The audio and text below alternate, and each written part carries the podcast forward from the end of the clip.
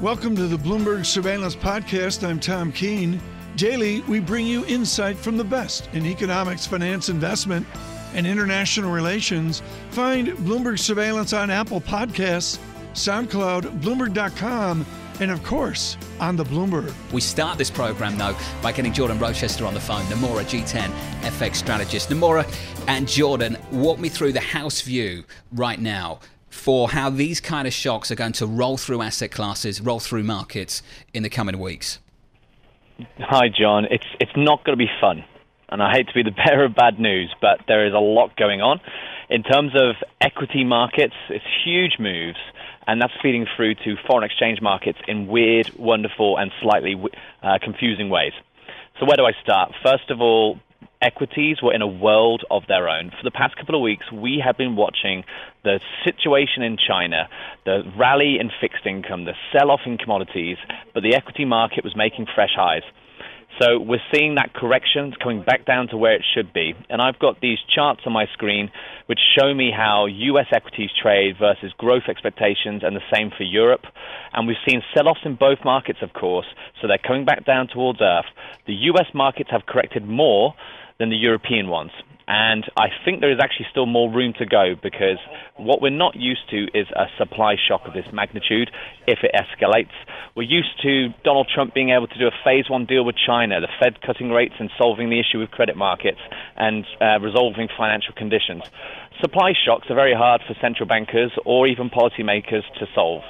So that's why you're seeing the moves in markets here, and it's going to take time, and time will be painful. When it comes to European markets, they won't have as much flexibility when it comes to rate cuts like the ECB. Uh, the ECB mm-hmm. has about 10 basis points of rate cuts they could do. They could maybe do quantitative easing again, but they're already doing it. So for me, I think the currency rising today is just absolute bonkers, and I right. think that this is something that needs to correct. Weaker euro and eventually stronger dollar. But what's going on, guys, is when you've got big moves like this in equities, you've got investors repatriating their money, and you have seen those right. QE outflows drive the euro, euro higher here as that money's coming back home. John, I want to point out we are 9.02% correction like we're almost to the cusp of an S&P 500 correction. We're close to 10% over in Germany on the equity benchmark in Frankfurt. Jordan, let's talk about the euro. Repatriating cash. Are we starting to see some yen type qualities to the single currency? There is, John. Um, I was mentioning it before. So we saw quantitative easing in 2015, and we had extensions, we had slowdowns, and we were back in the same game again. And when you've got bunds at negative yields, they, you saw massive outflows into US assets, into emerging market assets. So what's going on is European investors have got all these assets abroad and now having fund redemptions, and so they because the risk off tends to see sellers. So you're seeing those fund redemptions mean that they have to bring that money home and convert it back into euros. Now this is a flow which is very hard to predict. It's very hard to trade, and timing it to be very difficult. I think once the dust settles, and I think if we see a bit of stability, we'll then go back to euro being much more exposed to what's going on in China and also the situation escalating in Milan as well. So I think short term this is what's driving euro higher, but I'm not chasing it, and I do think that the currency will come under pressure because guys. I think by the end of this year, we're all going to be experts in credit risks again. We've been so used to yeah. uh, rates rallying, ECB uh, easing rates for everybody, um, that we've kind of neglected the credit risks that have been building out there. And if we have a hit to growth like this, and if the lockdowns and the virus spread goes into Q2, maybe even we're, we're still here in June talking about it, then credit risks will be on everyone's uh, minds. You know, when we talk about credit risks, Jordan, it seems to be a race to the bottom. I was struck by the idea that the dollar is actually weakening versus certain Asian currencies because people are now trading their focus on the potential for the coronavirus to spread in the United States and for that not being fully priced in. I mean, yes, the euro is expected to weaken more, but how vulnerable is the U.S. here given the fact that a lot of people viewed it as immune from some of the worst impact here? Yeah, the U.S. equity market had been the safe haven of equity markets in the world, thanks to all those share buybacks you guys have been enjoying, um, and also you always had the Fed rate cutting rates as your backup, and the market's now pricing that in, and you're going to probably see further pricing of that to come. However, let's think more about the end game. most of the world's capital is still between the New York to Boston corridor. When I look at all of my uh, countries I track, the biggest holders outside of the residents of those countries of equities, for example, UK equities, European equities, it's the US. So if everyone's going to repatriate, the biggest flows are going to be back into dollars. Now, it's not going to be like the global financial crisis because back then there was very little foreign exchange hedging. We've had much higher FX hedging ratios, so the impact on the currency may be a lot less uh, than we, what we saw in the panics of 2007 and 8. Well, but give net, us net, it's still going to be dollars. Jordan, give us some points here. On dollar yen, what is your adjusted target now for dollar yen? Well, look, we had had this big outflow from Japan yeah. uh, just the other week. We had that right. push up to 112 in dollar, yeah. and that was driven by pension flows. Our guys still think that will matter, um, and so we're not chasing the yen strength here. But if we start to see signs of the Tokyo Olympics being cancelled, we're looking for, out for that risk. Right. Maybe something to talk about more in May. I think yen still trades like a safe haven, Tom. And so at some point there might be some yen strength. Well, are you are you talking? Being, we're not chasing it. Is there a big figure play here on euro then? I mean, within all these huge flows, these titanic moments we're talking about, is there like five big figures in euro, one way or the other? Absolutely. I think essentially once we get over Friday, so tomorrow's month end, and we're going to see some dollar buying. I think when we see those flows because of what's been going on, I think Monday we come back to work, euros lower, and we're, we're tracking more towards 106, 107 again uh, over the next month. We'll hold you to that, Jordan. Great to catch up with you. Jordan Rochester. Hopefully, we'll catch up with him in the next couple of weeks. Nomura's G10 FX strategist. We are committed, folks, to giving you the best conversations we can from medical professionals. John, if you go down Fifth Avenue, you know this well.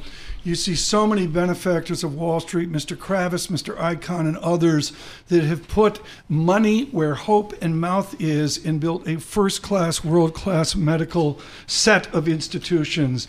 Adam Bernheim is with Mount Sinai, and they own the high ground on medical engineering, biomedical engineering, and in his case, it is the study of lungs. He is one of the best in the world at these viruses and what they do to our lungs. He is a cardiothoracic radiologist. I'm really happy to say he's on this program. We've made such a big effort over the last couple of weeks, the last few months, to really focus on leaving the medical issues to the medical professionals. Professionals, doctor, it's fantastic to have you with us on the program.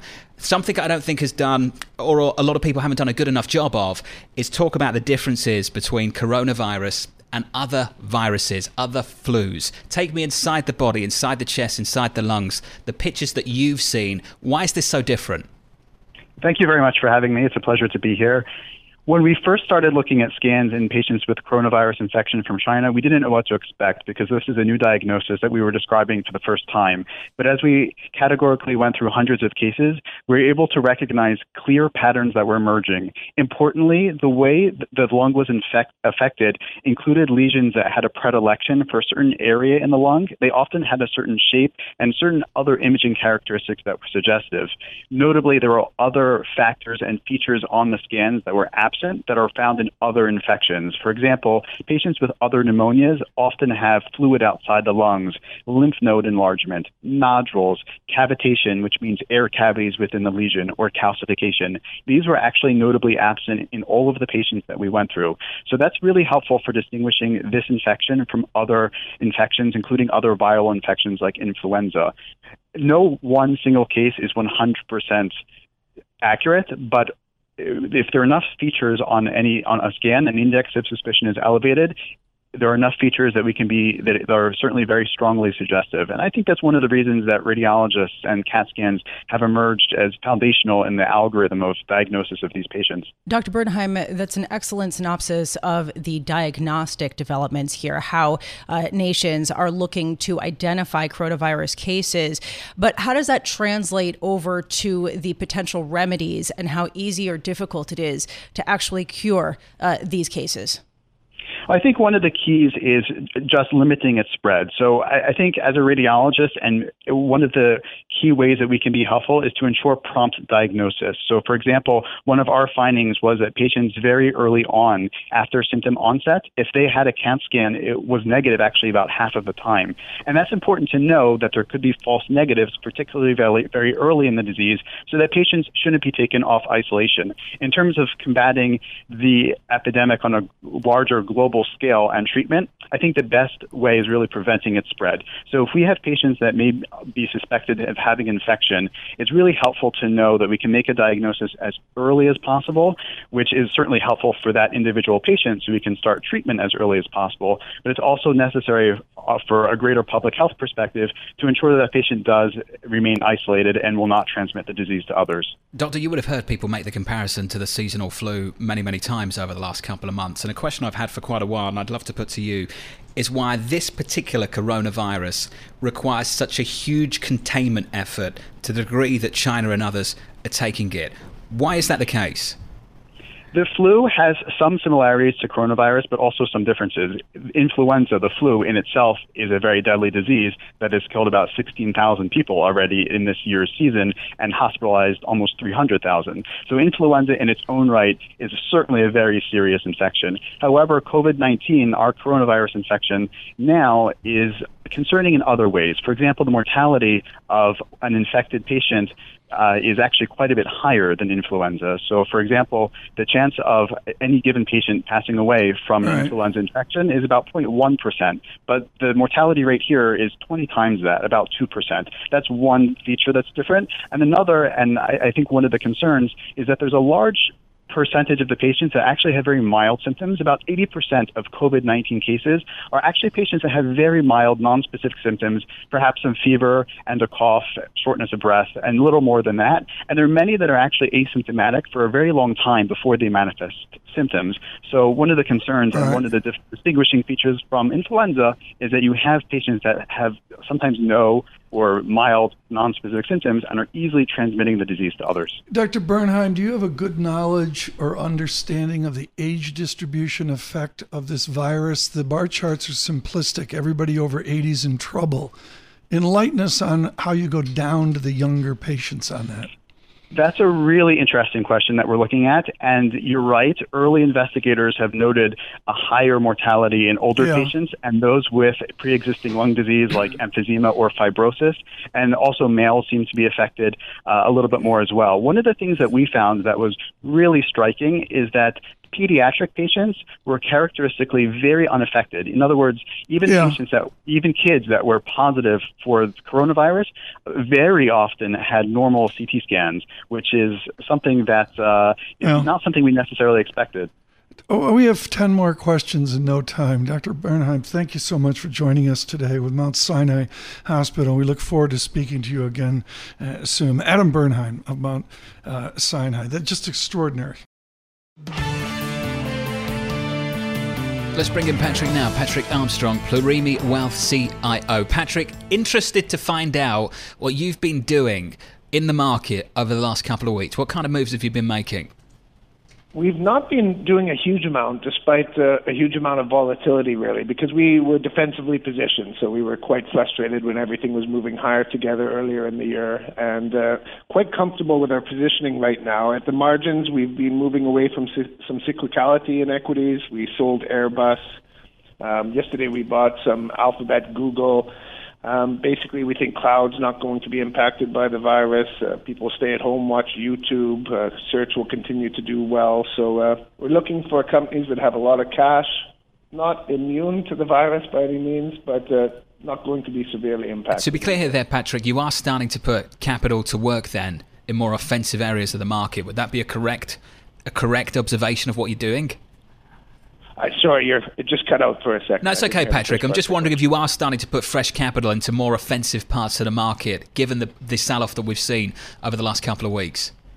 Not really. So, uh, adding Alphabet, something we did. Um, it's a, a, great company, obviously, but still not cheap. Um, we, I think the next move I'm going to make is actually selling out of some of my treasury positions and moving into the shorter end of the yield curve. So that that's not really an offensive move, but I do think well, um, bonds are pricing in secular stagnation, and that you're going to have a sharp hit to the economy from this. But 12 months from now, yeah. I'm very confident. so, what what level of yields is sort of the trigger point for you to sell? Um, I've been thinking about it for the last few days, and uh, we'll probably pull the trigger today. Even um, the the levels now, it's very hard to see how when you get a dividend yield on the S&P 500 of 1.9% versus a 10-year yield at 1.25 and a 30-year yield yeah. at 1.7. It's I'd rather have equities for the long term. Uh, short term, there's a lot of yeah. momentum behind bonds and a lot of negative momentum on equities. Uh, I'm not ready to really make a big position on equities yet mm-hmm. because I still think they're expensive. But uh, I do think the bond uh, rally has probably gone too far. Your thoughts, one final question. Your thoughts on financials right now. We have not talked about the banks, but they've got to deal with this unique yield market, don't they? Definitely. And uh, we've owned the banks in Europe in the past, and that's been a mistake we made. Uh, when I was bullish on the banks, I expected the ECB to get rates towards zero. And I really think that's the catalyst I'll need to get back into right. them. That uh, the negative interest rate margin is such a headwind. Unless there is a, a, wave of consolidation in Europe, that would also be good news for the banks. But you have to allow right. employees to be fired for that to work. Too short a visit. Patrick Armstrong, thank you so much. Plurimi Capital in London joining us. If you are in the tech stocks, I will just say flat out this is your interview of the day. She's Shannon Cross of Cross Research.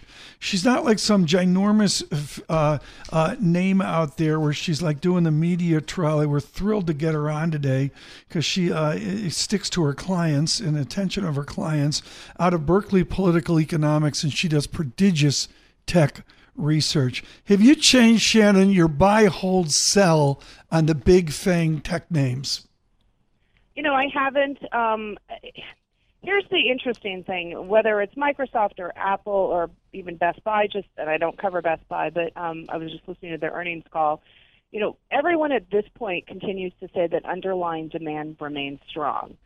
So yes, the supply chain is interrupted, but all of these companies continue to believe that this will be, you know, a relatively relatively short-term issue.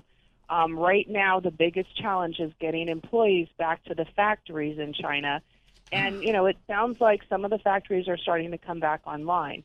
Clearly, you know, it seems to be spreading, so we'll have to see what that does over time. But, right. uh, you know, demand is demand is still there. What do the companies you follow do with their once in a century levels of cash? I mean, if there were opportunities seven weeks ago, some of these stocks are down bear market 18, 20, 25%. Is this where we finally see them deploy cash? Well, you know, it, it will be interesting. I mean, from an M&A perspective, we'll see where things things play out. I mean, we've been watching HP and Xerox, and obviously that transaction is one where Xerox is looking on putting a ton of leverage onto the combined company, which frankly doesn't seem particularly smart at this point in time. But the ones that have a lot of cash, I mean, I would assume Apple is going to be out very aggressively buying back stock you know, HP, well, they just announced a, a $15 billion share repurchase program. So as soon as they sort of get through some of the, the Xerox tender offer pro- prohibitions about buying, they will be, you know, and others as well. I mean, Microsoft too. So I think, you know, companies are going to be smart about this. I don't think they're going to overreact. I think the ones I've talked to, the mm-hmm. management, I've yeah. talked to most of them, are being very prudent about looking at it. They're protecting their employees, they're yeah. protecting their partners, and they're assuming that this is going to be short term. And again, they keep pointing to the fact that demand remains very solid. Market negative 477. Paul, Apple on a weekly chart, negative 13%. Yeah, exactly. Shannon, you know, we're, we're so happy to have you on here because we're, you know, that Microsoft news just kind of added on to the Apple news, again, pulling back uh, revenue guidance or adjusting revenue guidance. Um, at this point, is it primarily a supply chain issue for the tech companies uh, throughout the tech stack, or is there also, uh, you know, some demand issues? I know you mentioned that the companies are still talking about good underlying demand, but are they seeing canceled orders and any of that type of thing, or is this just supply chain? Not yet. I mean, you know, no canceled orders that I've heard of yet. I mean, it's, it's supply chain. Obviously, sales in China are going to be weak this quarter, um, but you know, I think you can. Uh, not that it's going to make up for it, but Apple, for instance, will sell more services, and iPad sales appear to be pretty strong because people are going to remote um, you know, remote learning and remote working. Uh, you know, I think that what I've heard is it's literally getting the people to the factories because obviously transportation in Japan, sorry, in China has been um, impacted, and then you know people have to be quarantined when they get there to make sure they don't have the virus, and getting those factories up and running. Um, it, interestingly, what I've been told, and I, I some somehow question it, but I it's what I've been told by several people, is that shipping has not been a particular issue. So, So- and even access to a lot of components hasn't been necessarily the issue. It's been the people issue. So Shannon, are the the companies that you chat to are they saying, hey, once this passes in China in particular, and maybe there's some uh, evidence that maybe it's peaking there, that we can ramp up quickly, and this might be a one quarter uh, type issue for them, or this might drag on throughout the year. you know, they're they're at this point. A lot of them were saying, look, it'll be, you know, if we can get back to 100% utilization of the factory by the end of March, then you know things should be good for second quarter. It might be a little optimistic. I mean, you know, we'll see how how long it takes to ramp. I mean, I've heard from companies that they have some factories that are basically making nothing, and some factories that are running at 100%. Um, so that's not really Yeah. helpful, right? But you know, it's it's kind of along the spectrum. Um, I would I would say as long as this doesn't expand and start hitting economies, you know, and then you know consumer confidence and all of that, Right. that you can you can kind of get back to normal. I, I think you know companies like Apple can probably go a bit above 100% in terms of burst in their factories uh, to try to make up for Right. the shortfalls that they're going to have. Shannon Cross with us with Cross Research. We do this with another data check, negative 500 on the Dow. Uh, right now, 26,462, 66 points on the Standard & Poor's 500, 3051. In the VIX poll, and I've been watching carefully from a 28 level up to 32.74. I don't have the chart in front of me. That may be uh, high, more fear-laden VIX of the day, up 5.18 uh, big figures. Two-year yield bottoms out, low yield for the day, 1.0615. To be clear, that's a bid to note prices, price up, yield down, uh, 10-year 126 uh, yield. And Paul, I'm sorry, oil is my uh, mint of the day, if you will. Oil 46.29 down two dollars 44 cents, and there's just simply no bid There's on no West bid. Texas Intermediate. Absolutely, Tom. Hey, Shannon, I, I know you spend a lot of time talking to institutional investors. Um, what do you sense they're doing? Are they taking this as an opportunity to add to some of their best high conviction uh, tech names, or are they just saying this is beyond kind of this is not in our model? Well, I, I think initially they were saying this is not in our model. We're going to look through that. You know, obviously that was about 10% ago, so we can we can get past those comments. Uh, I, I think at this point they are starting to look at. You know, I, I talked to a number of people on Microsoft yesterday, for instance, and they're saying, look, this is you know a part of their business. Um, it will impact this quarter and maybe a little bit next quarter, but the core underlying um, uh, you know fundamentals of Microsoft are very strong, and so I think some of those names they're they're kind of trying to start adding to. I assume people will start picking up Apple at some point, but you know there's that old adage about you know not not catching a falling knife. Um, so I think some people are sort of just on Well, the sidelines at this point. I'm glad you mentioned that. Let's go stochastic. We can do that with Shannon Cross. The great chart idea of catching a, a falling knife in the dark leads to guessing single data points on a chart. Okay, we're not going to do that. We're going to look at the opposite, which is not stochastic but trend. Shannon, if you if you were you know not you know there's only just me and Paul listening, but Shannon, i- i- if you were to establish a trend for the names you follow, am I clear that that trend is still up? from a yes, I think from a, a long-term perspective. Look, people there are underlying uh, I don't know changes in business that are going on. People are moving to the cloud. People are you know moving to edge computing. We will eventually have 5G. There's going to be a lot of data that's going to be crunched. I mean, you know, technology is not something that's you know going the way of the buggy whip. I mean, it's it's definitely where people are going to be investing. And again, the economies were strong going into this. So assuming this is you know something that sort of plays itself out through I don't know early summer. I have no. I'm not a doctor. I don't know, but you know it, it's. I think the underlying demand and, and fundamentals are are pretty solid for the names we cover. So, Shannon, going back to Tom's initial question here, would you expect to see press releases from companies saying we are increasing our buyback, or we're doing a one-time buyback, or just taking a more aggressive stance, or is this just going to be part of their existing buyback uh, kind of strategy? I don't think at this point um, anybody's going to put something out because there's just too many unknowns. I mean, I, I was talking to one executive, and he basically said if anybody tells you they know exactly what's going on, they're not really, you know, they don't really know. Um, so I, I don't think this is the time when people step in with sort of incremental buybacks related to Corona, and I'm not sure they ever will. But you know, I think for companies that have a fair amount of cash to deploy, mm-hmm. they always use the term opportunistic. Yeah. And so as this thing starts to sort of settle out, I think that opportunity will probably come in, and you, yeah. you will see some aggressive buying, depending on where we are in the quarter. Because remember, a lot of these yeah. companies do have to go into quiet periods. You have been opportunistic. Shannon Cross, thank you so much for joining us today. Cross Research, again, we protect the copyright of all of our guests' research. You can get Cross Research research from them. Shannon Cross of her own firm, and she does a brilliant She does job. excellent work. Thanks for listening to the Bloomberg Surveillance Podcast.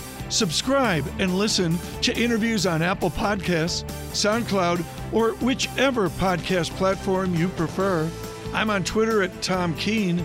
Before the podcast, you can always catch us worldwide on Bloomberg Radio.